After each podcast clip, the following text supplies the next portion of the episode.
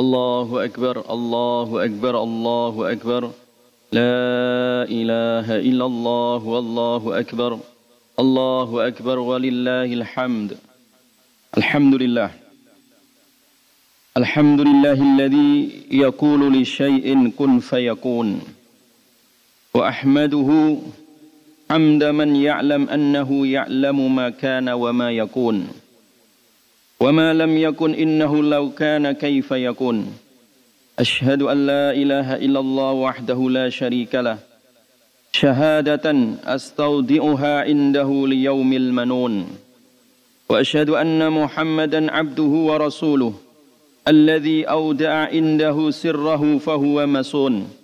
صلى الله عليه وعلى آله وأصحابه ما ركع الراكعون وسجد الساجدون. فقد قال تعالى في كتابه الكريم أعوذ بالله من الشيطان الرجيم يا أيها الذين آمنوا اتقوا الله ولتنظر نفس ما قدمت لغد واتقوا الله إن الله خبير بما تعملون. أما بعد أيها المسلمون أوصيكم وإياي بتقوى الله فقد فاز المتقون. Kaum muslimin sidang Jumat yang dirahmati oleh Allah. Alhamdulillah marilah kita senantiasa meningkatkan kualitas ketakwaan kita hanya kepada Allah. Dengan takwa ini adalah sebagai bekal yang akan kita bawa kelak ketika kita menghadap Allah Subhanahu wa taala. Oleh karena itu, perbaiki takwa dan maksimalkan takwa, optimalkan takwa di dalam kehidupan kita dengan melaksanakan perintah Allah dan juga menjauhi segala larangan-larangannya. Watazawwadu fa inna khaira zadi taqwa. Berbekallah karena sebaik-baiknya bekal adalah ketakwaan. Kaum muslimin, sidang Jumat yang dirahmati oleh Allah. Kita berada pada hari yang agung. Hari yang bahagia karena hari raya dan hari yang mulia karena keutamaan yang ada di dalamnya. Yaitu kita berada di 10 Zulhijjah dan tiga hari ke depan kita berada di hari-hari tasyrik. Di mana Rasulullah sallallahu alaihi wasallam beliau bersabda, "A'zamul ayyami indallahi yaumun nahr, thumma yaumul qar." A'zamul ayyami indallah hari-hari yang paling agung di sisi Allah yaitu Yaumun Nahr yaitu hari kurban tanggal 10 ini ya. Tumma Yaumul Qar kemudian hari-hari tasyrik ya. 11 12 13 Zulhijjah sehingga kita bersyukur kepada Allah diberikan usia panjang bisa berjumpa dengan hari ini dan mudah-mudahan kita dipanjangkan senantiasa di dalam ketaatan dan juga pengabdian hanya kepada Allah Subhanahu wa taala. Kemudian amalan apa yang terbaik? Amalan apa yang paling dicintai oleh Allah Subhanahu wa taala untuk hari ini? Hari ke-10, 11, 12 dan 13. Rasulullah sallallahu alaihi wasallam bersabda, "Ma'amila ibnu Adam yauman nahr ahabbu ilallah min ihraqid dam. Tidaklah amalan anak Adam yang paling dicintai oleh Allah pada hari ini. Hari tanggal 10 ini. Melebihi amalan dia mengalirkan darah dalam arti menyembelih kurban. Menyembelih binatang kurban. Itu adalah amalan yang paling agung, yang paling mulia, yang paling dicintai oleh Allah subhanahu wa ta'ala. Dan kurban ini besok pada hari kiamat akan datang sebagai saksi yang kelak diizinkan oleh Allah untuk memberikan syafaat bagi pekurbannya, bagi orang yang menyembelihnya. Bahkan Nabi sallallahu alaihi wasallam bersabda bi kulli sya'ratin hasanah. Pada setiap bulunya, satu bulunya, pada setiap satu bulunya di situ ada kebaikan-kebaikan. Di riwayat yang lain dikatakan itu sebagai hijab, benteng dari orang yang mengorbankan dan neraka sehingga dia tidak bisa dimasukkan ke dalam api neraka sebab dia dulu pernah berkorban ketika di dunia. Ma'asyiral muslimin rahimakumullah. Itulah ibadah kurban. Kita diberikan kesempatan oleh Allah pada hari ini ya, hari esok tanggal 11, 12 dan juga 13. Bagi yang belum berkorban ya, mudah-mudahan dimudahkan oleh Allah untuk bisa menyembelih kurban di tahun ini atau di hari-hari ini. Kemudian jemaah sekalian yang dirahmati oleh Allah Subhanahu wa taala. Pada hari ini pula Allah Subhanahu wa taala memerintahkan kepada kita supaya memperbanyak zikir. Wadhkurullaha fi ayyamin ma'dudat. Hendaklah kalian berzikir mengingat kepada Allah pada hari-hari yang terhitung, yaitu pada hari-hari tasyrik ya. Maka di sinilah kita disunnahkan untuk memperbanyak takbiran. Lebih-lebih takbir muqayyad yaitu selepas salat fardu ya. Kita disunnahkan sampai nanti di akhir hari tasyrik ya, asar dari hari akhir dari hari tasyrik. Kita disunahkan untuk takbiran ya selepas kita melaksanakan salat fardu dan juga takbiran-takbiran di luar itu semua. Dan masuk dalam kategori zikir kepada Allah Subhanahu wa taala. Dengan memperbanyak zikir ya, maka hati kita semakin tenang dengan memperbanyak zikir, maka Allah Subhanahu wa taala semakin melimpahkan rahmatnya untuk kita. Dan bahkan dengan memperbanyak takbir, tasbih dan tahmid ini adalah pundi-pundi amal yang kelak akan kita panen besok pada hari kiamat. Karena Nabi sallallahu alaihi wasallam mengingatkan kepada kita semua ayajiz ayajizu ahadukum an yaksiba kulla yaumin alfa hasanah. Apakah kalian lemah untuk berbuat seribu kebaikan pada setiap harinya? Apakah pada hari ini kalian lemah untuk berbuat seribu kebaikan untuk melakukan amal seribu kebaikan para sahabat kemudian bertanya Kaifa yaksibu ahaduna alfa hasanah? Ya Rasulullah, bagaimana caranya? Setiap hari kita bisa melaksanakan seribu kebaikan. Kata Nabi, yusabbih, yusabbihu mi'atu tasbihah. Yaitu dengan cara bertasbih. Orang dengan mengucapkan subhanallah. Atau orang mengucapkan takbir. Atau orang mengucapkan zikir tahmid. Ataupun tahlil. Karena satu kebaikan itu adalah sepuluh kali lipat kebaikan-kebaikan yang dilipat gandakan oleh Allah Subhanahu wa taala. Maka kata Nabi, kalian sehari bertasbih seratus kali. Fayuktabu lahu alfu hasanah. Maka akan dicatat seribu kebaikan. Au yuhattu anhu alfu khotiyah. Atau dihapus dari seribu keburukan. Bayangkan jamaah sekalian kalau hari ini kita bertakbir seratus kali atau bertasbih seratus kali atau bertahlil seratus kali, seribu kebaikan, seribu, seribu, seribu, berjuta-juta kebaikan bisa kita dapatkan ya, untuk mengisi waktu-waktu yang mulia, hari-hari yang mulia. Dan ini adalah syiar dari syiar agama Allah Subhanahu wa taala. Dzalika wa man yu'azzim sya'airallah fa innaha min taqwal qulub. Yang demikian itu adalah syiar ya. Siapa yang mengagungkan hari itu, dia termasuk orang yang bertakwa kepada Allah Subhanahu wa taala. Dia termasuk orang yang hatinya ditanamkan takwa, ya, takwa kepada Allah Subhanahu wa taala. Kemudian hadirin kaum muslimin yang dirahmati oleh Allah sidang Jumat rahimani wa rahimakumullah. Hari ini pula kita diperintahkan oleh Allah Subhanahu wa taala untuk memperbanyak doa Rabbana atina fid dunya hasanah wa fil akhirati hasanah wa qina adzabannar. Lebih-lebih bagi mereka yang diberikan kesempatan tahun ini ya untuk berhaji, maka disunnahkan memperbanyak doa ini dan untuk kita juga yang di luar haji. Wa minhum may yaqulu rabbana atina fid dunya hasanah wa fil akhirati hasanah wa qina adzabannar. Di antara mereka orang-orang yang saleh itu mereka berdoa, Rabbana ya Rabb kami, atina berikan kami fid dunya di dunia kami hasanah kebaikan, wa fil akhirah dan di akhirat kami hasanah kebaikan Wakina azab benar dan lindungi kami dari siksa api neraka. Dan ini adalah doa yang paling banyak sekali diulang-ulang oleh Nabi sallallahu alaihi wasallam bahkan ketika Aisyah radhiyallahu anha ditanya, doa apakah yang sering dibaca Nabi? Karena aktsaru doain Nabi sallallahu alaihi wasallam Rabbana atina fid dunya hasanah wa fil akhirati hasanah wa qina adzabannar. Doa yang paling banyak dibaca Nabi adalah Rabbana atina fid dunya hasanah wa fil akhirati hasanah wa qina adzabannar. Karena doa ini adalah doa sapu jagat. Doa ini mewakili seluruh doa. Sehingga ketika di zaman Umar bin Abdul Aziz pada hari ini tanggal 10 beliau berkhutbah mengingatkan kepada kaum muslimin ba'da yaumin nahar satu ayyam.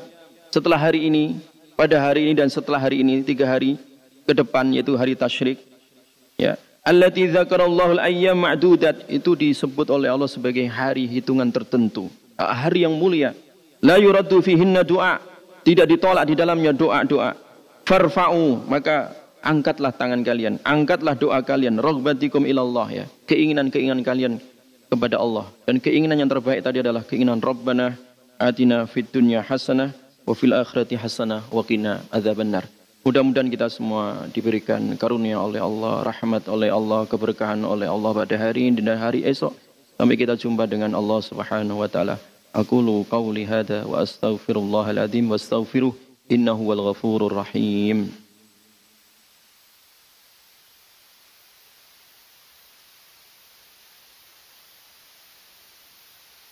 إن الحمد لله نحمده ونستعينه ونستغفره ونعوذ بالله من شرور أنفسنا ومن سيئات أعمالنا. من يهده الله فلا مضل له ومن يضلل فلا هادي له. أشهد أن لا إله إلا الله وحده لا شريك له وأشهد أن محمدا عبده ورسوله الذي لا نبي ولا رسول بعده. أوصيكم وإياي بالتقوى الله فقد فاز المتقون. فقال تعالى في كتابه الكريم أعوذ بالله من الشيطان الرجيم. يا أيها الذين آمنوا اتقوا الله حق تقاته ولا تموتن إلا وأنتم مسلمون. فإن الله تعالى أمرنا بأن نصلي ونسلم على نبينا محمد صلى الله عليه وسلم. وبدأ بنفسه ثم ثنى بملائكته فقال إن الله وملائكته يصلون على النبي. يا أيها الذين آمنوا صلوا عليه وسلموا تسليما. اللهم صل وسلم وبارك على نبينا محمد وعلى آله الطاهرين الطيبين وأصحابه أجمعين وخلفاء الراشدين. اللهم اغفر للمسلمين والمسلمات والمؤمنين والمؤمنات الأحياء منهم والأموات. إنك أنت السميع قريب مجيب الدعوات ويا قاضي الحاجات اللهم أرنا الحق حقا وارزقنا اتباعه وأرنا الباطل باطلا وارزقنا اجتنابه. اللهم لا تدع لنا في مقامنا هذا ذنبا إلا غفرته ولا هما إلا فرجته ولا كربا إلا نفسته ولا دينا إلا قضيته ولا عسيرا إلا يسرته ولا مريضا إلا شفيته. ولا ميتا إلا رحمته ولا حاجة من حوائج الدنيا والآخرة. هي لك رضا ولنا فيها صلاح إلا عنتنا ويسرتنا على قضائها. برحمتك يا أرحم الراحمين. ربنا هب لنا من أزواجنا وذريتنا قرة أعين واجعلنا للمتقين إماما. ربنا آتنا في الدنيا حسنة وفي الآخرة حسنة وقنا عذاب النار. سبحانك ربك رب العزة عما يصفون وسلام على المرسلين والحمد لله رب العالمين. عباد الله إن الله يأمر بالعدل والإحسان وإيتاء ذي القربى وينهى عن الفحشاء والمنكر والبغي يعظكم لعلكم تذكرون ولذكر الله أكبر. أقيموا الصلاة. إن الحمد لله نحمده ونستعينه ونستغفره ونعوذ بالله من شرور أنفسنا ومن سيئات أعمالنا. من يهد الله فلا مضل له ومن يضلل فلا هادي له. أشهد أن لا إله إلا الله Wa ashhadu anna Muhammadan abduhu wa rasuluhu la nabiyya ba'da. Allahumma salli wa sallim wa barik ala Sayyidina Muhammadin wa ala alihi wa ashabihi ajmain. Ayuhal muslimun al-hadirun usikum wa iyaya bitaqwallah faqad fazal muttaqun haqqa tuqatih wala tamutunna illa wa antum muslimun. Qala Allah Ta'ala fi kitabihil karim A'udzu billahi minasy syaithanir rajim Bismillahirrahmanirrahim Ya ayyuhalladzina amanu la tuqaddimu baina yadayillahi wa rasulihi واتقوا الله إن الله سميع عليم صدق الله العظيم Masyarakat muslimin sedang Jumat rahimakumullah. Rasulullah sallallahu alaihi wasallam pernah berpesan kepada seorang sahabatnya, sahabat dekat, sahabat karib, sahabat yang sangat beliau cintai, yang diutus sebagai da'i ke negeri Yaman. Namanya adalah Muaz bin Jabal. Rasulullah berpesan kepada Muaz bin Jabal, "Ya Muaz, ittaqillaha haitsu kuntah." Hendaklah engkau bertakwa kepada Allah di mana saja engkau berada. Jadi ketakwaan ini harus kita hidupkan dalam kehidupan kita. Tidak boleh kita simpan, kita sembunyikan. Ke mana saja kita berada, maka nilai-nilai ketakwaan ini harus mewarnai setiap apa yang kita lakukan. Karena dengan ketakwaan inilah seseorang dimudahkan dalam kehidupannya di dunia ini serta nanti dari akhirat kelak akan dijadikan hamba yang dimuliakan oleh Allah Subhanahu wa taala. Di dalam Al-Qur'an Allah mengatakan inna akramakum indallahi atqakum. Sungguhnya orang yang paling mulia di sisi Allah adalah orang yang paling bertakwa di antara kamu. Masyarakat muslimin rahimakumullah. Salah seorang ulama Abdullah bin Alawi Al-Haddad rahimahullah. Di dalam salah satu tulisan beliau dalam kitab Al-Wasaya An-Nafi'ah beliau membagi takwa kepada tiga disebut dengan maratibut takwa. Tiga tingkatan ketakwaan. Yang pertama sekali adalah al-ittiqa anil maharim wal ma'asi yaitu bertakwa kepada Allah, menjaga diri dari perbuatan-perbuatan yang haram ataupun perbuatan-perbuatan yang mempunyai nilai maksiat. Ada kemaksiatan di dalamnya. Harus kita hindarkan diri kita dari perbuatan tersebut. Dan beliau mengatakan ini adalah lazimun, wajibun, suatu yang pasti harus kita tinggalkan dan wajib kita tinggalkan. Kemudian yang kedua adalah yaitu al-ittiqa an umuril mustabihat. Itu menjauhkan diri kita dari perkara-perkara, perbuatan-perbuatan mustabihat. Yang di mana di situ ada kemungkinan halal tapi juga ada kemungkinan haram. Sesuatu yang abu-abu. Jadi perbuatan-perbuatan yang di mana ada kemungkinan-kemungkinan kita terjerumus ke dalam perbuatan dosa, harus kita tinggalkan. Ini adalah maratib yang kedua. Kemudian martabat yang ketiga adalah al-ittiqa an fudulil mubahat. Walaupun perbuatan tersebut adalah perbuatan yang mubah, boleh kita lakukan. Tetapi kita menghindarkan diri dari berlebih-lebihan. Ini adalah ketakwaan dalam realitas kehidupan kita dan walibasut taqwa zalika khair kata Allah Subhanahu wa taala. Dan kemudian bekal yang paling utama watazawwadu fa inna kharazidit taqwa. Berbekallah Anda sekalian dan bekal yang terbaik adalah ketakwaan. Masyiral muslimin rahimakumullah. Kalau kita mencoba untuk merenungkan perintah-perintah Allah kepada kita untuk beribadah, maka ujung daripada ayat tersebut adalah ketakwaan. Ya ayuhan nasu ubudu rabbakum alladhi khalaqakum walladhina min qablikum la'allakum tattaqun. Ya ayyuhalladzina amanu kutiba alaikumus syiyam kama kutiba alal ladzina min qablikum la'allakum tattaqun. Ini menunjukkan bahwasanya ketakwaan ini merupakan sesuatu yang sangat menentukan kehidupan kita di dunia ini dan nanti dari akhirat kelak. Ketika seseorang itu menjadikan kehidupannya berlandaskan ketakwaan, Allah mengatakan mayyattaqillaha yaj'allahu makhraja wa yarzuq min haitsu la yahtasib. Barang siapa yang bertakwa kepada Allah, maka Allah akan berikan solusi dari setiap persoalan yang dihadapinya.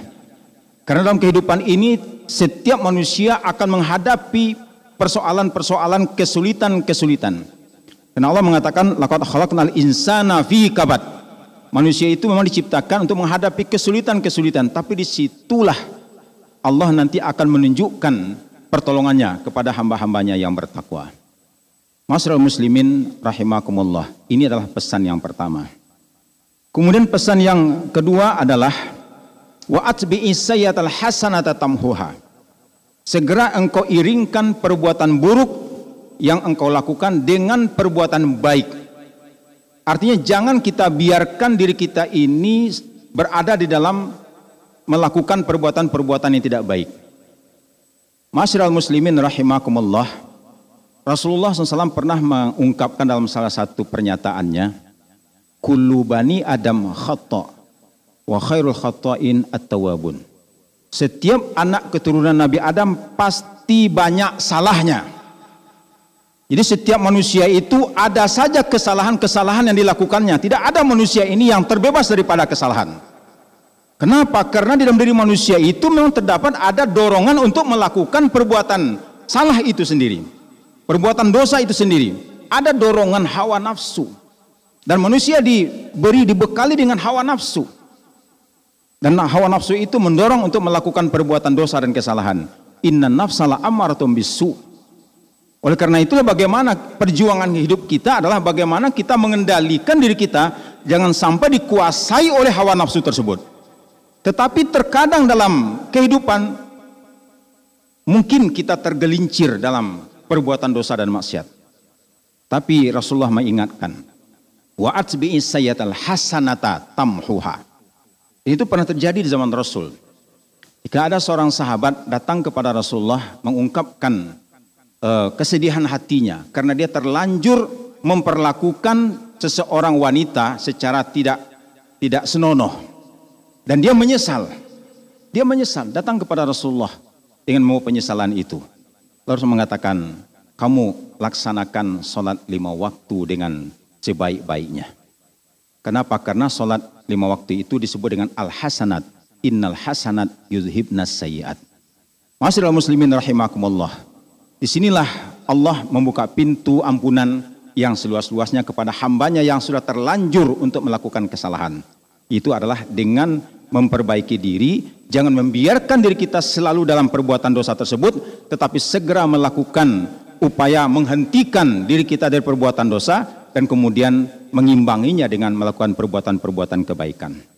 Ini pesan yang kedua. Kemudian pesan yang ketiga, Rasul mengatakan kepada Muaz bin Jabal, wa khaliqin nas bi hasanin. Di sinilah kita melihat keberhasilan dakwah Muaz di negeri Yaman. Karena beliau itu berdakwah itu dengan akhlakul karimah. Dengan menampilkan ajaran Islam itu yang di mana terdapat rahmat, terdapat keselamatan, terdapat nilai-nilai kebaikan dalam Islam. Jadi jangan kita tampilkan Islam itu sebagai satu ajaran yang menakutkan. Tetapi bagaimana Islam itu adalah ajaran membawa kepada keselamatan. Sebagaimana dinyatakan oleh Allah Subhanahu wa taala, "Wa ma arsalnaka illa rahmatan lil alamin." Hai Muhammad, engkau diutus adalah menjadi rahmat bagi alam semesta. Oleh karena itu, rahmat itu terdapat dalam akhlakul karimah wa khaliqin nas bi khuluqin hasanin. Dan di sini kita melihat sebetulnya ada korelasi antara akidah yang benar dengan ibadah yang sahih dan kemudian dengan akhlakul karimah. Akhlakul karimah merupakan hasil daripada akidah yang benar dan ibadah yang diterima oleh Allah Subhanahu wa taala. Kalau ada orang yang memahami Islam dengan baik tetapi tidak melaksanakan ajaran Islam, maka dia akan jauh daripada akhlak yang baik. Mungkin akan muncul ucapan-ucapan, sikap-sikap perbuatan yang tidak sesuai dengan nilai-nilai ajaran Islam itu sendiri. Dan mudah-mudahan kita semua adalah hamba-hamba Allah yang dalam kehidupan kita menampilkan akhlakul karimah. Barakallahu li wa lakum bima fihi minal ayati wa hakim wa taqabbala minni wa minkum tilawatahu innahu wal ghafurur rahim.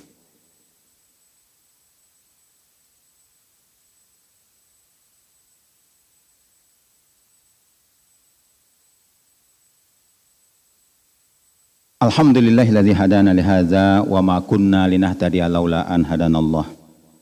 Asyhadu an la ilaha illallah wa asyhadu anna Muhammadan abduhu wa rasuluhu la nabiyya ba'da. Allahumma salli wa sallim wa barik ala sayidina Muhammadin wa ala alihi wa ashabihi ajmain.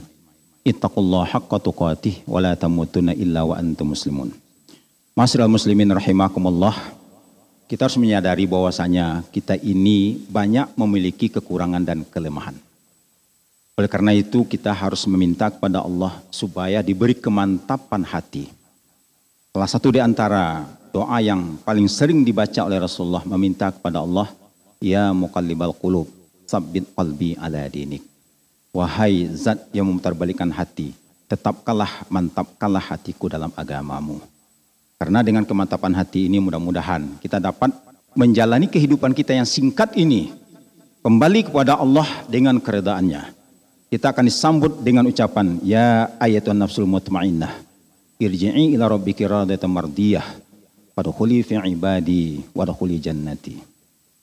Inna Allah wa malaikatahu yusalluna 'alan nabi. Ya ayyuhalladzina amanu sallu 'alaihi wa sallimu taslima. Allahumma salli ala Muhammad wa ala Muhammad kama salli taala Ibrahim wa ala ali Ibrahim. Wa barik ala Muhammad wa ala Muhammad kama barakta ala Ibrahim wa ala ali Ibrahim fil alamin innaka Hamidum Majid.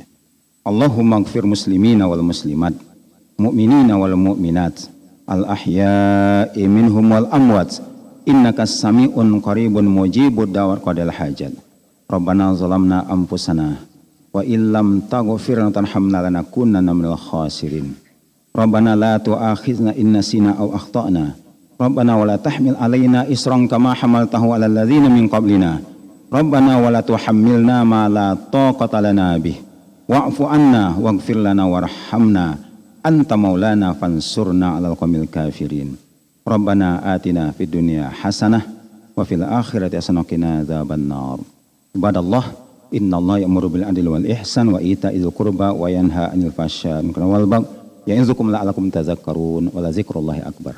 Bismillah Alhamdulillahilladzi tara al-baqa'a li nafsihi wartadah wa hakama fihim bi adlihi wa Allah ويسر كل لما خلق له فأرضاه أحمده سبحانه وتعالى وأشكره والشكر يوجب المزيد من رفده وأشهد أن سيدنا ونبينا محمدا عبده ورسوله لا نبي بعده اللهم فصل وسلم وبارك على سيدنا محمد وعلى آله وأصحابه الكرام البررة وسلم تسليما كثيرا أما بعد فيا عباد الله usikum wa iyaya bitaqwallah wa ta'atihi faqad fazal muttaqun. Faqad qala Allah Ta'ala fi kitabihil karim wa huwa asdaqul qailin A'udzu billahi minasyaitonir rajim. Bismillahirrahmanirrahim. Wa la yansurannallahu may yansuruh. Innallaha laqawiyyun aziz. Alladzina immakannahum fil ardi aqamus salat wa atau zakah wa amaru bil ma'rufi wa nahau anil munkar walillahi akibatul umur sadaqallahul azim hadirin sidang Jumat rahimakumullah ayat yang saya bacakan barusan terdapat pada surat Al-Hajj surat ke-42 surat ke-22 ayat 40 dan 41 Ayat itu menjelaskan tentang pertolongan Allah Subhanahu wa taala. Kita menyadari bahwa pertolongan Allah Subhanahu wa taala bagi seorang muslim, seorang mukmin adalah sebuah keniscayaan. Kita tidak mungkin bisa menyelesaikan sebuah persoalan hanya dengan mengandalkan pada tata kerja kita, pada logika dan akal kita tanpa kemudian diberikan pertolongan oleh Allah Subhanahu wa taala kemerdekaan bangsa dan negara kita pun juga tidak mungkin bisa diraih, bisa didapatkan. Kalau hanya mengandalkan pada kekuatan fisik, kekuatan otak, tanpa pertolongan dari Allah subhanahu wa ta'ala. Karena itu maka dalam Muqaddamah Undang-Undang 45 disebutkan pada alinea ketiga yang disebutkan ditulis oleh para mujahid kita, para pahlawan bangsa atas berkat rahmat Allah yang maha kuasa atas berkat rahmat Allah yang Maha Kuasa. Bahasanya juga adalah Allah, bukan Tuhan. Ini menggambarkan bahwa kalimat Allah adalah kalimat Islam. Dan memang yang menyusun Undang-Undang Dasar 45 itu adalah umat Islam. Oleh karena itu maka mari kita lihat betapa pentingnya pertolongan dari Allah Subhanahu wa taala. Apalagi pada saat sekarang kita sedang menghadapi berbagai macam persoalan-persoalan yang sangat dahsyat. Persoalan yang berat. Rasanya tanpa pertolongan dari Allah tidak mungkin kita menyelesaikan masalah ini dengan sebaik-baik. Dalam ayat tadi Allah menjelaskan walayan. Allah pasti akan memberikan pertolongan kepada setiap orang yang menolong agama Allah. Jadi pertolongan Allah dikaitkan dengan usaha kita. Dengan ikhtiar kita. Sejauh mana kita pun juga berperan aktif dalam menegakkan agama Allah. Dan terlibat pada kegiatan dan yang positif, kegiatan-kegiatan yang baik. Bagi kepentingan masyarakat kita, lingkungan kita. Maupun juga bagi kepentingan umat kita. Yang pertama, ayat itu menjelaskan bahwa ada tiga perilaku yang harus kita lakukan, yang harus menjadi lifestyle kita, yang menjadi gaya hidup kita. Di mana pun kita berada, siapa pun kita ini, apa pun posisi jabatan kedudukan kita, apa pun profesi dan keahlian kita. Andaikan mengerjakan yang tiga hal ini, maka insya Allah Allah akan memberikan pertolongan. Yang pertama adalah Alladzina immakana aqamus salah. Yaitu orang-orang yang di mana pun dia berada, sesibuk apa pun pekerjaan dia, setelah mendapatkan posisi jabatan dan kedudukan dari Allah Subhanahu wa taala, aqamus shalah. Yang pertama adalah selalu berusaha menegakkan sholat. Sholat itu bagi kita, bagi kaum muslimin, di samping melaksanakan kewajiban, jadi sholat juga adalah merupakan salah satu tool, salah satu alat, salah satu sarana yang diberikan oleh Allah untuk mengundang pertolongan. Mengundang pertolongan Allah itu bagian penting dari kita, dari kehidupan kita dengan cara kita menegakkan sholat. Wasta'inu bis sabri was sholat. Wa innaha lakabiratun illa alal khasyin. Mintalah tolong kalian kepada Allah dengan sabar, dengan usaha, dengan kerja, dengan ikhtiar. Wassalati dan dengan sholat. Jadi sholat itu harus kita pergunakan, harus kita manfaatkan secara maksimal dalam kerangka mengundang pertolongan Allah Subhanahu wa taala. Artinya kalau kita sering melalaikan sholat, kalau kita kurang perhatian terhadap sholat, baik dalam dalam menegakkan rukun dan syaratnya maupun juga waktunya, tata caranya, kemudian juga tempatnya, misalnya memperbanyak sholat berjamaah ya di masjid maupun juga di tempat-tempat kita kerja, di tempat-tempat di kompleks-kompleks kita, maka pertolongan tidak akan turun. Pertolongan Allah akan turun yang pertama adalah aqamus sholat dengan kita menegakkan sholat dengan sebaik-baiknya. Jadikan oleh sholat, jadikan oleh kita sholat sebagai kebutuhan di samping kewajiban. Jadikan oleh kita sholat sebagai bagian ibadah yang dirindukan oleh kita. Segera datangnya waktu sholat. Ketika kita sibuk bekerja, ketika kita rapat, kemudian menjelaskan berbagai hal. Ketika mendengar azan, maka segeralah kita berlari, mengambil air wudhu dan kita menegakkan sholat secara bersama-sama. Inilah yang akan mengundang rahmat dan pertolongan dari Allah. Kalau seandainya kita masih belum bisa melaksanakan sholat sedemikian rupa, maka agak masih jauh pertolongan dari Allah Subhanahu wa taala. Kita merasakan sekarang. Bahkan juga generasi muda anak-anak harus kita pantau sholatnya. Karena dalam sebuah dalam Al-Qur'anul Karim surat Maryam ayat 59 bahwa akan terjadi sebuah generasi yang mudah dikendalikan oleh hawa nafsunya. Pemikirannya mudah diintervensi oleh hal yang negatif. Ya, kapan itu terjadi? Yaitu fakhalafa min ba'dim khalfun adha'us shalah wa yattabi'us syahawat fasawfa yalqawna ghayya. Fakhalafa min khalf terjadi sebuah generasi baru ya yang adha'us shalah menyia-nyiakan salat. Bukan meninggalkan salat, ya apalagi meninggalkan menyia-nyiakan salat saja. Adha'us shalah maka akan dikendalikan oleh hawa nafsunya. Mudah diintervensi oleh pemikiran-pemikiran yang merusak oleh gozul fikri yang merusak. Mudah diintervensi oleh perilaku periburuk yang menghancurkan. Kebebasan, ya pergaulan dan lain sebagainya. Pemikiran-pemikiran yang tidak benar. Kelakuan-kelakuan yang menghancurkan masa depan dia. Salah satunya faktornya adalah karena menyanyikan sholat. Bukan meninggalkan sholat. Apalagi kalau sampai meninggalkan sholat. Ini yang pertama yang mengundang pertolongan rahmat dari Allah Subhanahu wa taala yang sangat kita butuhkan. Apalagi pada masa pandemi Covid-19 ini, pertolongan Allah sangat penting sekali bagi kita. Jadikan oleh kita sebagai sebuah rintihan doa kita kepada Allah Subhanahu wa taala. Rasanya para pakar sudah banyak memprediksi bahwa Covid-19 ini akan selesai bulan lalu, bulan Mei, bulan Juni, bulan Juli. Bahkan sekarang saking pesimisnya orang terhadap prediksi-prediksi, bahkan ada yang memper, memperkirakan sampai lima tahun akan terjadinya. Dan kita melihat sekarang bagaimana lemahnya kita, bagaimana dahsyatnya Allah Subhanahu wa taala, bagaimana kekuatan Allah Subhanahu wa taala, bagaimana Allah sebagai mudabbir ya yang mengendalikan, yang mengurus segala sesuatu. Sains dan teknologi seolah tidak ada manfaatnya sekarang. Negara-negara besar yang disebut dengan negara superpower mempersiapkan senjata-senjata modern yang sangat dahsyat, yang luar biasa. Tapi menghadapi virus yang sangat kecil, yang tidak terlihat pun tidak mampu. Allah sedang memberikan tarbiyah kepada kita. Bagi kita COVID-19 adalah tarbiyah ilahiyah, pendidikan dari Allah Subhanahu wa taala agar kita semakin dekat, agar kita semakin tawadu, agar kita semakin rendah hati kepada Allah Subhanahu wa taala.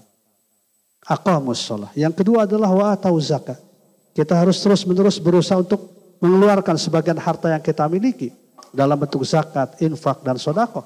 Karena zakat itu akan membersihkan hati, membersihkan pikiran kita, di samping membersihkan harta kita. Dan justru kita, harta kita akan semakin banyak ketika kita banyak berinfak. Anfik yunfak kata Nabi. Berinfaklah Anda yunfak. Anda akan di, langsung dibalas oleh Allah Subhanahu wa taala. Dan sodako infak itu akan menjauhkan kita dari berbagai macam musibah-musibah. Hanya infak yang akan kita bawa dan amal yang lain, amal soleh yang lain.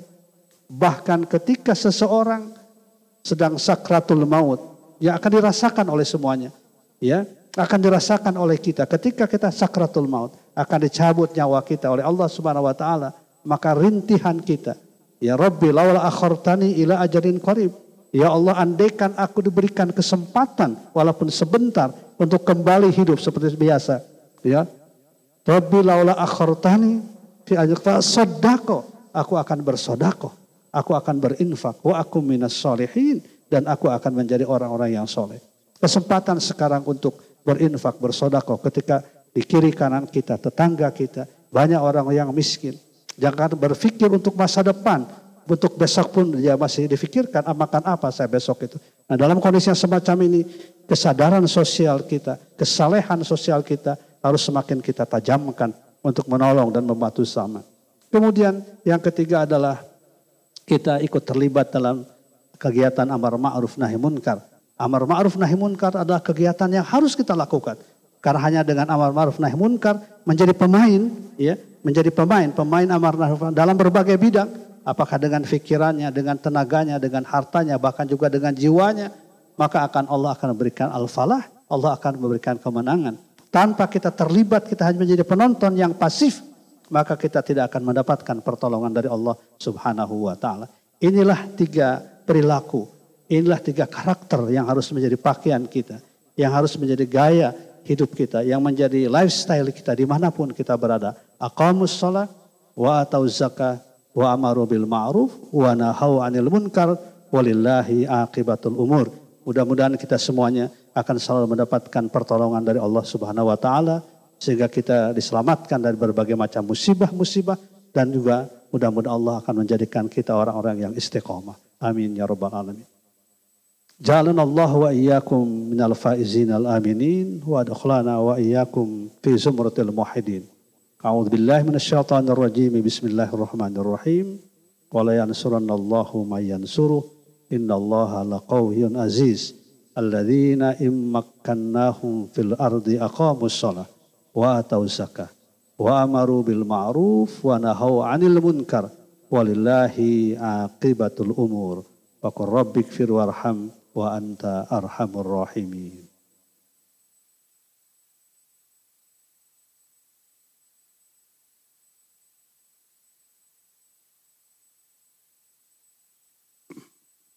Alhamdulillahi Rabbil Alamin wal aqibatu lil muttaqin.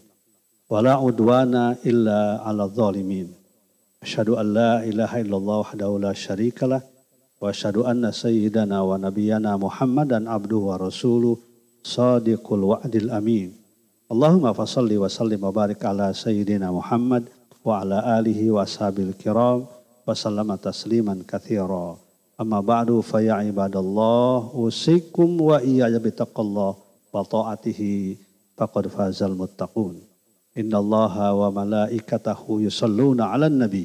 ya ibadallah usikum wa iyaya bitaqallah wa ta'atihi faqad fazal muttaqun. Innallaha wa malaikatahu yusalluna 'alan nabi ya ayyuhalladzina amanu sallu 'alaihi wa sallimu taslima. اللهم صل على محمد وعلى آل محمد كما صليت على إبراهيم وعلى آل إبراهيم وبارك على محمد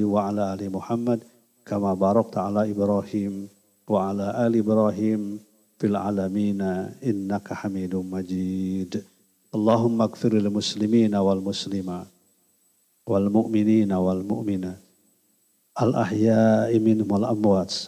Innaka sami'un qaribun mujibu da'wat. Faya qadiyal hajat. Rabbana ighfir lana dhunubana wa israfana fi amrina wasabbit saqdamana fansurna alal qawmil kafirin. Fansurna alal qawmil zalimin. Fansurna alal qawmil fasiqin. Fansurna alal qawmil mufsidin. Fansurna alal qawmil munafiqin fansurna alal qawmil hasidin.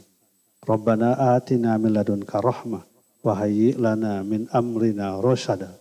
Allahumma izal islam wal muslimin wa afina wal mu'minin wa qina wa iyaw syarra masaa'id dunya. Allahumma inna na'udhu bika minal barasi wa na'udhu bika minal jununi wa na'udhu bika minal juzami wa na'udhu bika min sayyil aqsam wa na'udzu bika minal juzami wa na'udzu bika min sayil asqami.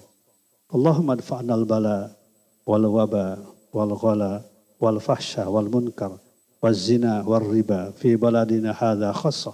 Wa min buldina al muslimina amma innaka ala kulli syai'in qadir. Allahumma walli umurana khiyarana wa la tuwalli umurana shirarana. Allahumma walli umurana khiyarana ولا تول أمورنا شرارنا اللهم ول أمورنا خيارنا ولا تول أمورنا شرارنا ربنا آتنا من لدنك رحمة وهيئ لنا من أمرنا رشدا ربنا آتنا في الدنيا حسنة وفي الآخرة حسنة وقنا عذاب النار ربنا تقبل منا إنك أنت السميع العليم وتب علينا إنك أنت التواب الرحيم Walhamdulillahi alamin. Ibadallah, Astaghfirullahi wa lakum wa akbar. Aqimis shalah. Innal hamdalillah nahmaduhu wa nasta'inuhu may yahdihillah fala mudhillalah wa may yudlil fala hadiyalah. Wa ashhadu an la ilaha illallah wahdahu la syarikalah wa anna Muhammadan 'abduhu wa rasuluh اللهم صل وسلم على سيدنا محمد وعلى آله وأصحابه أجمعين ومن تبعهم بإحسان إلى يوم الدين أما بعد. فيا عباد الله أوصيكم وإياي بتقوى الله فقد فاز المتقون. قال الله تعالى يا أيها الذين آمنوا اتقوا الله وقولوا قولا سديدا يصلح لكم أعمالكم ويغفر لكم ذنوبكم ومن يطع الله ورسوله فقد فاز فوزا عظيما يغفر لكم ذنوبكم ومن يطع الله ورسوله فقد فاز فوزا عظيما Hadirin sidang Jumat rahimakumullah. Yang paling utama pada penyampaian khutbah Jumat adalah pesan ketakwaan. Sebab pertama adalah karena manusia itu cenderung lupa. Maka tiap pekan khotib wajib hukumnya menyampaikan pesan ketakwaan. Untuk itu. Marilah kita tingkatkan ketakwaan kita kepada Allah karena takwa adalah jalan satu-satunya kita mendapatkan keselamatan hidup di dunia sampai ke akhirat. Hadirin sidang Jumat rahimakumullah. Khotib akan mengungkapkan sebuah sistematika Al-Quran bagaimana Al-Quran memberikan kita solusi ketika musibah, masalah, problematika hidup datang menghampiri kita. Bagaimana Al-Quran begitu apiknya, bagaimana Al-Quran begitu rapihnya, ketika masalah datang, welcome problem, masalah datang disambut. Setelah itu Al-Quran memberikan solusi. Dan ujung daripada ketika kita keluar dari masalah itu, Allah kasih reward. Yaitu ampunan dan rahmat dari Allah subhanahu wa ta'ala. Mari kita lihat bagaimana Al-Quran memberikan solusi kita menghadapi segala macam problematika hidup. di dalam surat Al-Baqarah ayat 155 sampai 157. Kita lihat. Walana beluanakum bisyai'im minal khawf. Sungguh kami benar-benar menguji kalian. Bisyai'in dengan sesuatu. Min. Di dalam bahasa Arab min itu adalah litobid. Sebagian kecil saja akan aku uji kalian. Akan aku coba kalian. Minal khawf. Ketakutan. Wal ju' Kelaparan Wanaksi minal amwal, kekurangan harta. Wal angfus, kehilangan jiwa, samarat dan buah-buahan. Menarik. Bahwasanya segala krisis, segala masalah, min, sebentar dan sedikit saja. Ego kita, ambisi kita, lah yang membuat masalah itu berat dan panjang. Contoh, COVID-19 itu baru saja Allah kasih ke kita sekitar 3 sampai 4 bulan. Tetapi kita merasakan begitu panjang. Kita lupa bahwasanya bertahun-tahun, belasan, puluhan tahun Allah kasih kita begitu bebasnya. Ini masalah. Ini problem. Ketakutan, kelaparan. Ini problem. Lantas Allah kasih solusi. Apa solusinya? Wabashiris sabirin Beri kabar gembira. Bagi siapa? Bagi mereka yang menghadapi masalah itu, bagi mereka yang menghadapi musibah itu dengan penuh kesabaran. Pertanyaannya, sabar yang seperti apa yang akan diberikan kabar gembira? Justru ketika masalah datang, musibah datang, ini Allah kasih kabar gembira. Dengan masalah itu kita bertahan dan bertuhan. Kalau kita lari dari masalah, maka kita lari dari kasih sayang Allah Subhanahu wa taala. Ketika masalah datang, itu membuktikan bahwasanya Allah kasih peluang kita akan mendapatkan kekuatan di mana kita tidak pernah tahu kekuatan kita sebelumnya. Ketika masalah datang, itu Allah kasih kekuatan atas izin Allah. Masalah itu yang mendewasakan kita. Lantas, bagaimana Al-Quran memberikan solusi Ketika musibah datang, masalah datang, wabashiris sabirin. Kasih kabar gembira. Produktif, inovatif, kontributif, dan terus menghadapi masalah ini selalu melihat dari sisi terangnya. Seorang pemenang akan melihat bunga mawar bukan durinya. Seorang pemenang akan melihat tantangan itu adalah peluang untuk menjadi pemenang, bukan alasan untuk mundur. Maka di sini wabasiri sabiri. Pertanyaannya bagaimana siapakah orang yang sabar ini? Ah, ini adalah solusinya. Ketika masalah datang itu, siapakah mereka yang diberikan kabar gembira? Yaitu orang sabar. Yang seperti apa? Alladzina idza asabatum musibatun qalu inna lillahi wa inna ilaihi rajiun. Siapakah mereka? Orang-orang yang apabila ditimpa musibah mereka berkata inna lillahi wa inna ilaihi rajiun. Sesungguhnya kami milik Allah dan kepadanya lah kami kembali. Pertanyaannya, bagaimana mengoperasionalkan kalimat inna lillahi wa inna ilaihi rajiun dalam kehidupan sehari-hari ketika masalah musibah datang. Bagaimana ini mengaktifkan kalimat inna lillahi wa inna ilaihi rajiun dalam kehidupan yang nyata ketika masalah datang. Yang pertama. Ketika masalah datang, katakan inna lillahi wa inna ilaihi rajiun. Artinya apa? Masukkan ke dalam hati kita pola rasa namanya.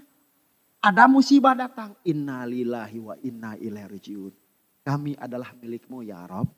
Dan masalah ini pun akan kau selesaikan dan semuanya akan kembali kepadamu. Ketika hati tenang, ketika hanya Allah yang besar di dalam hati kita, maka masalah akan kecil.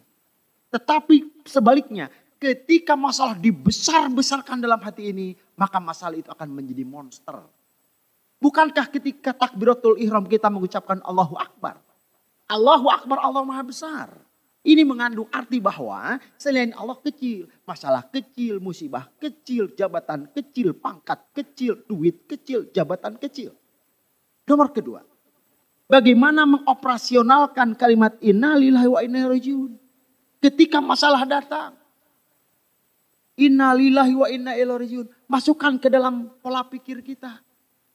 Pola pikir namanya, pola pikir kita senantiasa mengembalikan semuanya itu kepada Allah dan itu Allah kasih ketenangan. Berpikir bahwasanya Allah sedang mendidikku. Pola pikir kita pola pikir yang sangat amat positif. Kenapa? Karena di situ ada Allah. Bukankah innallaha ma'a sabirin. Bersama. Ma'a sabirin Allah akan bersama orang sabar dengan catatan. Kalau kita mengakses kebesaran Allah dalam pola rasa, pola pikir, pola ucap dan pola tindak kita. Akses kebesaran Allah, maka Allah akan besar di dalam hidup kita. Nomor kedua, yaitu masukkan ke dalam pola pikir kita. Innalillahi wa inna ilaihi Nomor ketiga, Ketika musibah datang, masalah datang, masukkan Allah itu. Mohon maaf, sertakan kalimat innalillahi wa inna ilaihi itu dalam pola ucap kita. Yang dibesarkan itu Allah, yang dibesarkan itu karunia Allah, bukan masalah dan musibah. Dan di sini dalam ayat min minal khauf, sedikit saja Allah itu menguji kita. Pola ucap kita begitu positif, pola ucap kita begitu menyemangati. Ini yang dikehendaki oleh wabashir sabirin. Kasih kasih kabar gembira. Bagi siapa? Bagi mereka yang menghadapi masalah itu dengan penuh kesabaran. Yang nomor keempat. Pertama hati, pikir, kata. Yang nomor keempat. Ketika musibah datang. Welcome problem. Selamat datang problem. Selamat datang musibah. Lantas apa yang terjadi? Bukan kita nyari-nyari masalah. Artinya apa? Ketika datang musibah itu kita sudah siap. Kenapa? Sertakan inna lillahi wa inna ilaihi rojiun. Dalam apa? Dalam pola sikap dan pola tindak kita. Musibah datang, yuk kita kembali ke masjid. Musibah datang, yuk kita kembali kepada kebesaran Allah. Bagaimana caranya? Pola sikap kita, pola tindak kita, tebarkan amal soleh. Tebarkan amal, tebarkan kebaikan kepada siapa pun, di mana pun dan kapan pun. Karena kebaikan yang kita tebarkan, ah itu yang akan Allah tunjukkan kita mendapatkan kebaikan. Berikutnya, setelah musibah datang apa datang, masalah datang kepada kita dan kita mengaktifkan pola pikir kita, pola rasa kita, pola ucap kita, pola tindak kita dengan innalillahi wa inna ilaihi Ujungnya Allah kasih reward, Allah kasih balasan. Allah kasih hadiah bagi mereka yang menjalani musibah ini dengan dua. Yaitu ulaika alaihim salawatum min rabbihim. Bagi mereka salawatum min rabbihim. Yaitu mereka itulah yang memperoleh ampunan dan rahmat. Ternyata ampunan dan rahmat inilah tiket syarat masuk surga hanya dua. Diampuni dosa, mendapatkan rahmat dan diterima amal ibadah. Ini tiket masuk surga adalah ulaika alaihim salamatum min rabbihim wa rahmah. Begitu indahnya Al-Quran. Begitu indahnya ketika kita menyertakan Allah di dalam segala kehidupan kita. Bukankah kita ketika kita mau naik ke hotel lantai 16, ke gedung lantai 16, ketika kita mengandalkan tenaga kita, otak kita dengan menaiki tangga, kita akan capek sampai ke lantai 16. Cukup saja kita masuk lift. Lakukan beberapa langkah pijit tombol 16. Maka lift pun akan membawa kita ke 16. Kira-kira ilustrasinya seperti itu. Lakukan hal-hal yang Allah ridhoi. Serahkan semuanya kepada Allah. Allah biarkan. Allah yang akan menuntut kita keluar daripada permasalahan ini. Karena apa?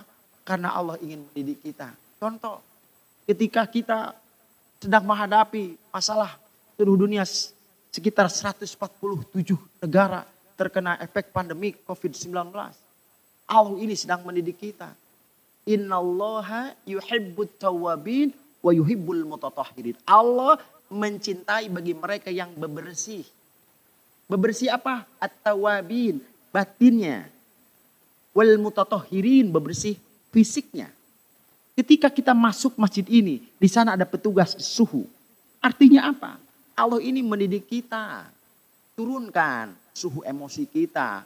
Turunkan emosi. Pangkat, jabatan, turunkan. Jangan bawa itu semuanya. Jangan agung-agungan itu. Turunkan suhu itu semuanya. Kita pakai masker. Allah mendidik kita. Bukan hanya kita ingin menghindari virus Tapi juga Allah mendidik kita supaya mulut kita ini tidak menyebarkan virus. Virus menjatuhkan orang lain dengan mulut kita. Mencaci maki orang ini virus yang berbahaya. Kita dari rumah sudah mandi. Sudah bersuci. Tetapi ketika masuk ke suatu tempat. Di situ ada apa? Disinfektan artinya apa? Jangan kita ini merasa sudah soleh, sudah paling beriman. Ternyata masih banyak kita ini penyekotoran, disinfektan. Ada hand sanitizer. Allah menginginkan kita ini bukan hanya terbebas dari virus yang nempel di tangan, tapi juga banyak kezoliman yang ada di tangan kita. Sekarang kita cycle distancing seperti ini. Ini Allah menugur bagi kita. Jangan-jangan kita ini mengatur jarak kepada fakir miskin. Karib kerabat kita yang miskin, kita ngatur jarak. Kita hanya berdekatan dengan orang yang satu level dengan kita. Maka social distancing adalah teguran kita semuanya. Aku lu qouli hadza fastaghfiru innahu wal ghafurur rahim.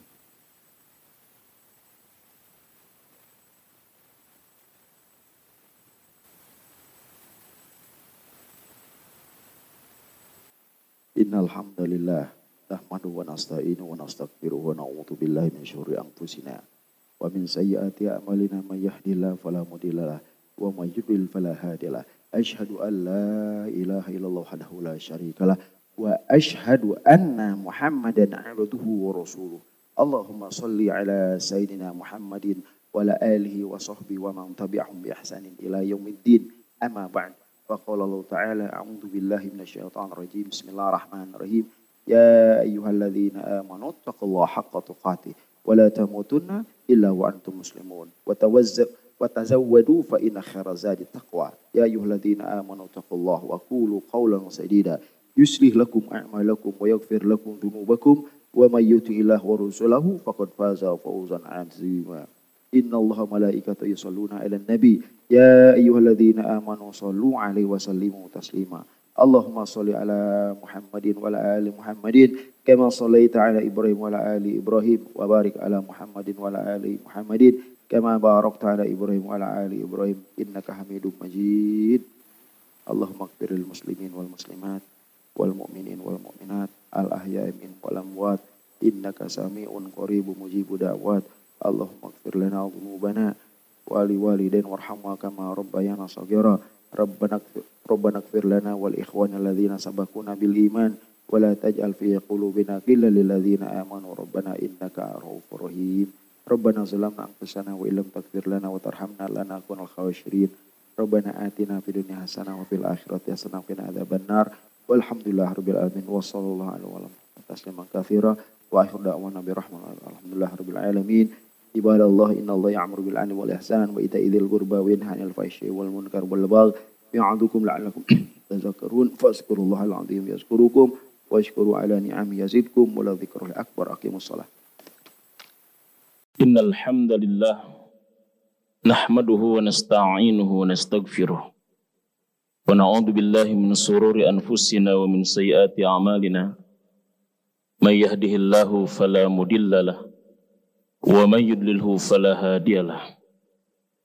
أشهد أن لا إله إلا الله وحده لا شريك له. وأشهد أن محمدا عبده ورسوله لا نبي بعده. اللهم فصل وسلم على نبينا محمد وعلى آله وأصحابه أجمعين. أما بعد فيا أيها الناس أوصيني وإياكم بتقوى الله فقد فاز المتقون. قال الله تعالى في آياته الكريم أعوذ بالله من الشيطان الرجيم. بسم الله الرحمن الرحيم.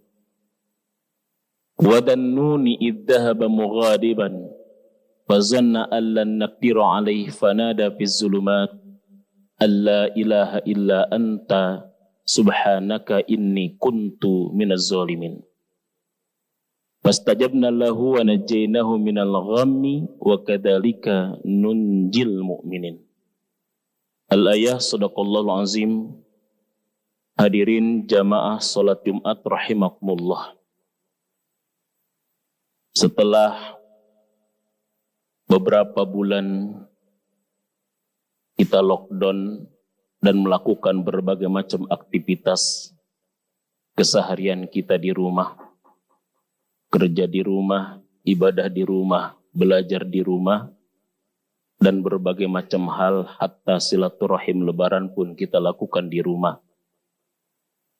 Pada hari ini dan saat ini kita kembali melakukan aktivitas kita di luar rumah. Walaupun tentu dengan protokoler kesehatan yang juga sedikit ketat. Kondisi lockdown ini sebetulnya mengingatkan kita kepada sebuah kisah Rasul Allah Subhanahu wa taala yang bernama Yunus bin Mata alaihi salam. Nabi Yunus alaihi salam adalah salah satu nabi yang pernah di lockdown oleh Allah.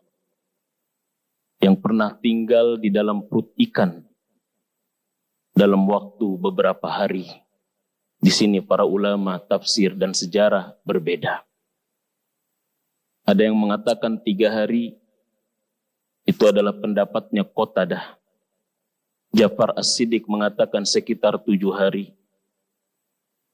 Abu Hasan dan Abu Malik mengatakan di lockdownnya Yunus di dalam perut ikan paus selama 40 hari 40 malam. Dalam kondisi di lockdown seperti itu, Nabi Yunus mengalami kesulitan karena berada dalam sebuah kegelapan yang begitu dahsyat dan tidak terpikirkan dan terbayangkan oleh kita semua di lockdown berhari-hari tanpa listrik, tanpa wifi, tanpa handphone dan lain sebagainya. Sehingga saat seperti itu Nabi Yunus alaihissalam meminta kepada Allah dengan zikir khasnya yang diabadikan dalam Al-Quran sehingga dengan zikir ini Yunus dibebaskan oleh Allah dari itu semua. Masuknya Yunus ke dalam perut ikan dalam kronologis sejarahnya adalah karena beliau satu nabi yang kurang sabar dalam menyikapi objek dakwahnya, dalam menyikapi mad'unya. Semua nabi diutus oleh Allah kepada kaumnya untuk menyeru kepada Allah, menyembah kepada Allah dan meninggalkan sembahan kepada selain Allah dari Nabi Adam sampai Rasulullah Sallallahu Alaihi Wasallam. Tapi ternyata kaumnya Nabi Yunus tidak langsung menerima dan menyambut terhadap dakwahnya Yunus. Kemudian Nabi Yunus agak sedikit kesal dan marah sehingga meninggalkan kaumnya. Dan dia pergi ke pinggir pantai dan dia kemudian naik ke atas sebuah kapal yang besar. Dan ketika kapal itu berlayar, maka terjadi goncangan karena ombaknya begitu besar. Salah satu kebiasaan orang terdahulu ketika ada goncangan dalam kendaraan yang mereka tumpangi atau ada sesuatu, maka mereka kemudian introspeksi, evaluasi.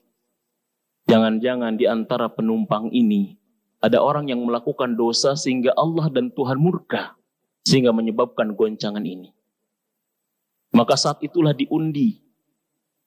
Maka undian pertama tertuju kepada Nabi Yunus alaihissalam. Tapi mereka pun penasaran tidak mungkin. Tipologi seperti Yunus adalah orang yang punya dosa. Orang yang dimurkai Allah. Kemudian diulang undian itu, undian kedua tetap ditujukan kepada Nabi Yunus. Sampai undian ketiga pun tetap Yunus termasuk orang yang dikalahkan dalam undian itu. Kemudian Nabi Yunus akhirnya menyerah dan menyadari tentang perbuatan salahnya. Maka Nabi Yunus akhirnya loncat ke lautan yang begitu luas dan dia akhirnya disantap oleh ikan paus yang begitu besar atau ikan nun namanya. Hadirin jamaah Jumat rahimakumullah. Ketika Nabi Yunus disantap oleh ikan yang begitu besar, Kemudian ikan itu berenang sampai ke dasar lautan. Sehingga dikatakan dia pizzulumat. Wadannun idnada. Wadannun iddahaba mughadiban. Ingatlah kisah Zunnun. Zunnun adalah merupakan julukan bagi Nabi Yunus. Ingatlah kisah Yunus alaihissalam.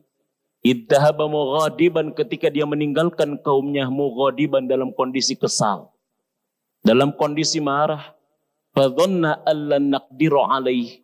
Dia menyangka bahwa Tuhannya tidak akan menyulitkannya. Tuhannya tidak akan menegurnya. Fanada fi zulumat. Saat itu dia ketika berada dalam kegelapan-kegelapan, dia berdoa dan berzikir kepada Allah. Allah ilaha illa anta subhanaka inni kuntu minaz zalimin. Zikir Yunus ini adalah merupakan zikir yang begitu dahsyat. Sampai-sampai Rasulullah Shallallahu Alaihi Wasallam dalam hadis riwayat Imam At-Tirmidzi di dalam kitab Sunannya nomor hadis 3505 Rasulullah Shallallahu Alaihi Wasallam bersabda dakwatu dinnun. Idda'a fi batnil hut la ilaha illa anta subhanaka inni kuntu minaz zalimin. Fa innahu lam yad'u biha rajulun muslimun fi syai'in qattun illa stajaballahu lahu kata Rasulullah sallallahu alaihi wasallam doanya Zinnun doanya Nabi Yunus zikirnya Nabi Yunus ketika dia berada di dalam perut ikan paus dia berkata dan berdoa kepada Allah la ilaha illa anta tidak ada ilah kecuali engkau wahai Allah Subhanaka maha suci engkau wahai Allah. Inni kuntu minaz zalimin. Sesungguhnya aku termasuk orang yang zalim. Fa innahu lam yad'u rajulun muslim. Kata Rasulullah, tidaklah seorang muslim yang dia berdoa dan berzikir dengan zikirnya Nabi Yunus. Illa stajaballahu lahu. Melainkan Allah pasti mengijabah doanya. Melainkan pasti Allah mengijabah tentang permohonannya mengijabah tentang harapannya. Profesor Dr. Abdul Karim Zaidan di dalam kitabnya Al-Mustafad min Qososil Quran di jilid yang pertama beliau menggali tentang dahsyatnya doa Nabi Yunus alaihissalam ini sehingga menyebabkan terkabulnya doa-doa harapan hamba. Nah dalam kondisi kita saat ini maka alangkah baiknya kita menilik tentang sejarah Yunus dan apa yang dilakukan oleh Nabi Yunus dalam kondisi ketika di lockdown oleh Allah dalam perut ikan paus itu. Paling tidak ada tiga poin penting dalam kondisi ketika kita berada dalam masalah kegelapan seperti ini. Bizulumat di dalam kegelapan-kegelapan yang maksudnya adalah Yunus pada saat itu berada dalam tiga kegelapan. Kegelapan yang pertama berada dalam perut ikan. Kegelapan yang kedua berada di dasar lautan. Kegelapan yang ketiga berada di malam hari. Dia berada dalam kegelapan yang amat sangat gelap. Sehingga bingung tidak ada sesuatu yang bisa dilakukan selain daripada tasbih, zikir, dan doa kepada Allah SWT. La ilaha illa anta. Tidak ada ilah kecuali engkau. Ini adalah merupakan pengakuan terhadap ketauhidan Allah. Peningkatan kualitas keimanan. Peningkatan kualitas spiritualitas. Dan di dalam surat Al-Baqarah 155. Ketika kita membaca ayat itu wala nabluwannakum bisyai'in minal khawfi wal ju'i wa naqsi minal amwali wal anfusi wat tamarat wa basyiris sabirin urutan daripada ujian yang Allah berikan kepada hamba dalam ayat itu pertama adalah urutan ketakutan. Sungguh kami akan menguji kalian dengan minal khawb sedikit rasa takut. Dari rasa takut itulah muncul rasa lapar. Dari rasa takut itulah muncul kekurangan harta, kekurangan buah, kekurangan jiwa. Dari rasa takut muncul berbagai macam permasalahan-permasalahan lain. Problematika permasalahan ekonomi kita saat ini. Kekurangan-kekurangan harta yang mengalami bukan hanya orang yang miskin, tapi semua lapisan. Ini berawal dari rasa takut kita. Rasa takut terhadap corona menyebabkan kita tidak bisa beraktivitas secara ekonomi. Rasa takut terhadap corona menyebabkan anak sekolah pun diliburkan dalam waktu yang tidak ditentukan. Rasa takut terhadap corona Bahkan tiga bulan ibadah kita dilakukan semuanya di rumah. Dari rasa takut, kekurangan ekonomi, harta. Dari rasa takut, muncul kelaparan. Dari rasa takut, banyak saat ini yang mengalami kematian. Dari rasa takut, bahkan kekurangan buah-buahan, makanan, dan lain sebagainya. Ujian pertama adalah rasa takut. Dan rasa takut tidak bisa diselesaikan dengan usaha kemanusiaan. Rasa lapar kita bisa patungan, bahu-membahu dan saling menolong mengumpulkan sembako untuk mengatasi laparnya tetangga kita. Begitupun kekurangan harta, kekurangan buah, ataupun kekurangan jiwa. Kita lakukan protokoler kesehatan, olahraga, minum vitamin tiap hari dan lain sebagainya. Tetapi menghilangkan rasa takut tidak bisa dilakukan usaha kemanusiaan, melainkan hanya usaha ketuhanan. Hanya iman yang bisa meminimalisir rasa takut itu. Karena begitu Allah berfirman, Alladzina amanu walam yalbisu imanahum bizulmin ulaika lahumul amnu wa hum muhtadun. Orang-orang yang beriman dan tidak mencampuri keimanannya dengan kezoliman, dengan kesyirikan, dengan kemaksiatan, itulah orang-orang yang akan mendapatkan rasa aman dan itulah orang yang senantiasa mendapatkan hidayah. Artinya, rasa takut hanya bisa dihilangkan dengan meningkatkan kualitas keimanan kita. Karena iman mendatangkan rasa aman dalam kehidupan kita. Ini yang dilakukan Nabi Yunus selama berada dalam perut ikan paus. La ilaha illa. Yang kedua, subhanaka. Maha suci engkau. Bertasbih bertahmid, berzikir, berdoa kepada Allah Subhanahu wa taala. Dalam surat 37 As-Saffat Allah berfirman tentang kondisi Yunus ketika berada dalam perut ikan itu. Falaula annahu kana minal musabbihin lalabitha fi ila yaumi yub'atsun. Sekiranya Yunus bukan termasuk orang yang banyak bertasbih, bukan termasuk orang yang banyak berzikir, bukan termasuk orang yang banyak berdoa kepada Allah. Lalabitha fi batnihi ila yaumi yub'atsun. Sungguh dia pasti akan berada dalam perut ikan itu sampai waktu dibangkitkannya manusia alias waktu kiamat. Jadi dalam kondisi kita stay at home, lockdown, maka tidak ada sesuatu yang perlu kita tingkatkan, melainkan memperbanyak tasbih, zikir, dan doa kepada Allah. Dan yang ketiga, dia senantiasa evaluasi dirinya. Dia senantiasa introspeksi dirinya. Ini kuntu minaz zolim. Sesungguhnya aku termasuk orang yang zolim. Kenapa musibah ini terus menerus menghampiri dan menghibapi di negara kita ataupun masyarakat dunia pada umumnya. Ini kuntu minaz zolimin. Kisah Nabi Yunus diabadikan oleh Allah dalam Al-Quran di banyak surat. Bahkan iman kaumnya Nabi Yunus diabadikan oleh Allah. Surat Yunus ayat 98 Allah berfirman. Falaula kanat qaryatun amanat fanafa'aha imanuha illa qauma Yunus lamma amanu kasyafna anhum hadabal hizzi fil hayati dunya wa mata'nahum ilahinin. Kenapa tidak ada penduduk suatu negeri, penduduk suatu desa, suatu kampung yang beriman seperti imannya kaumnya Yunus. Lama amanu ketika mereka beriman kepada Allah. Kasyabna anhum adzabal hizzi fil hayati dunya. Allah angkat azab kehinaan dalam kehidupan dunia dan Allah ganti kehinaan itu dalam bentuk kesenangan sampai waktu yang tidak ditentukan atau sampai waktu tertentu.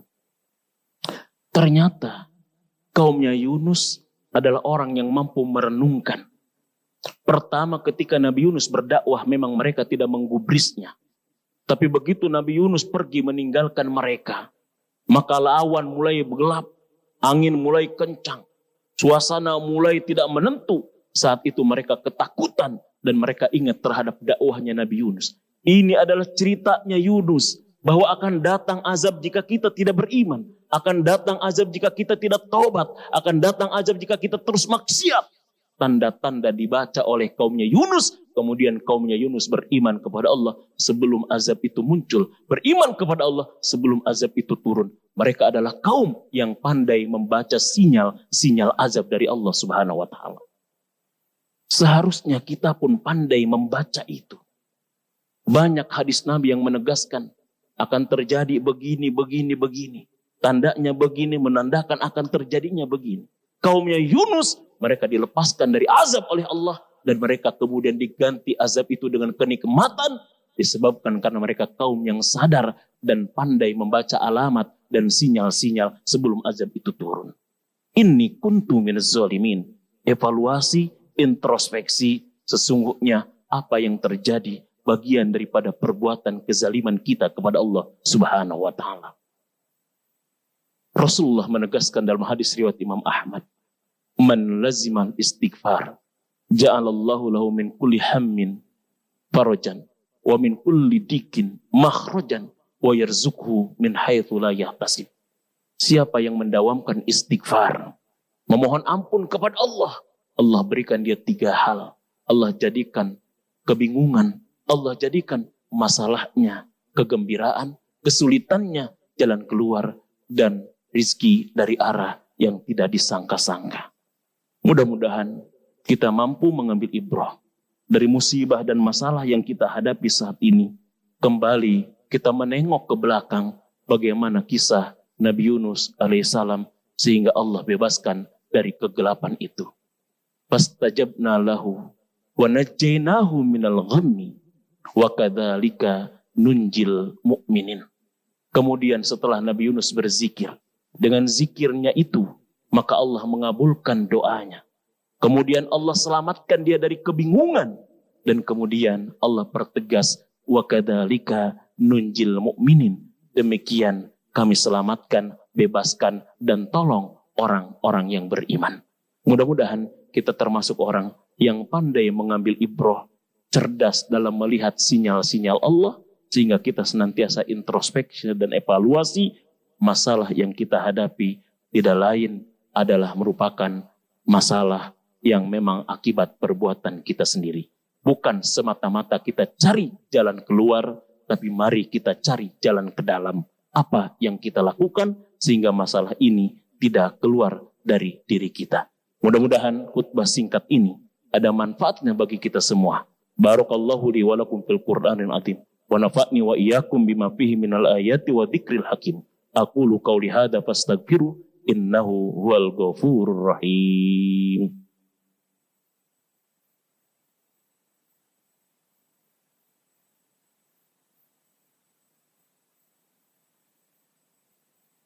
Alhamdulillah Alhamdulillahilladzi arsala rasulahu bil huda wa dinil haqq liyuzhirahu kullih walau karihal musyrikun asyhadu an ilaha illallah wahdahu la syarikalah wa asyhadu anna muhammadan abduhu wa rasuluhu nabiyya ba'da Allahumma basalli wa ala nabiyyina Muhammadin wa ala alihi wa ajmain amma ba'du ayuhan nas ittaqullaha haqqa tukatih illa wa antum muslimun قال الله تعالى في اياته الكريم اعوذ بالله من الشيطان الرجيم ان الله وملائكته يصلون على النبي يا أيها الذين آمنوا صلوا عليه وسلموا تسليما اللهم صل على سيدنا محمد وعلى آله وصحبه أجمعين وارحمنا وإياهم برحمتك يا أرحم الراحمين آمين يا رب العالمين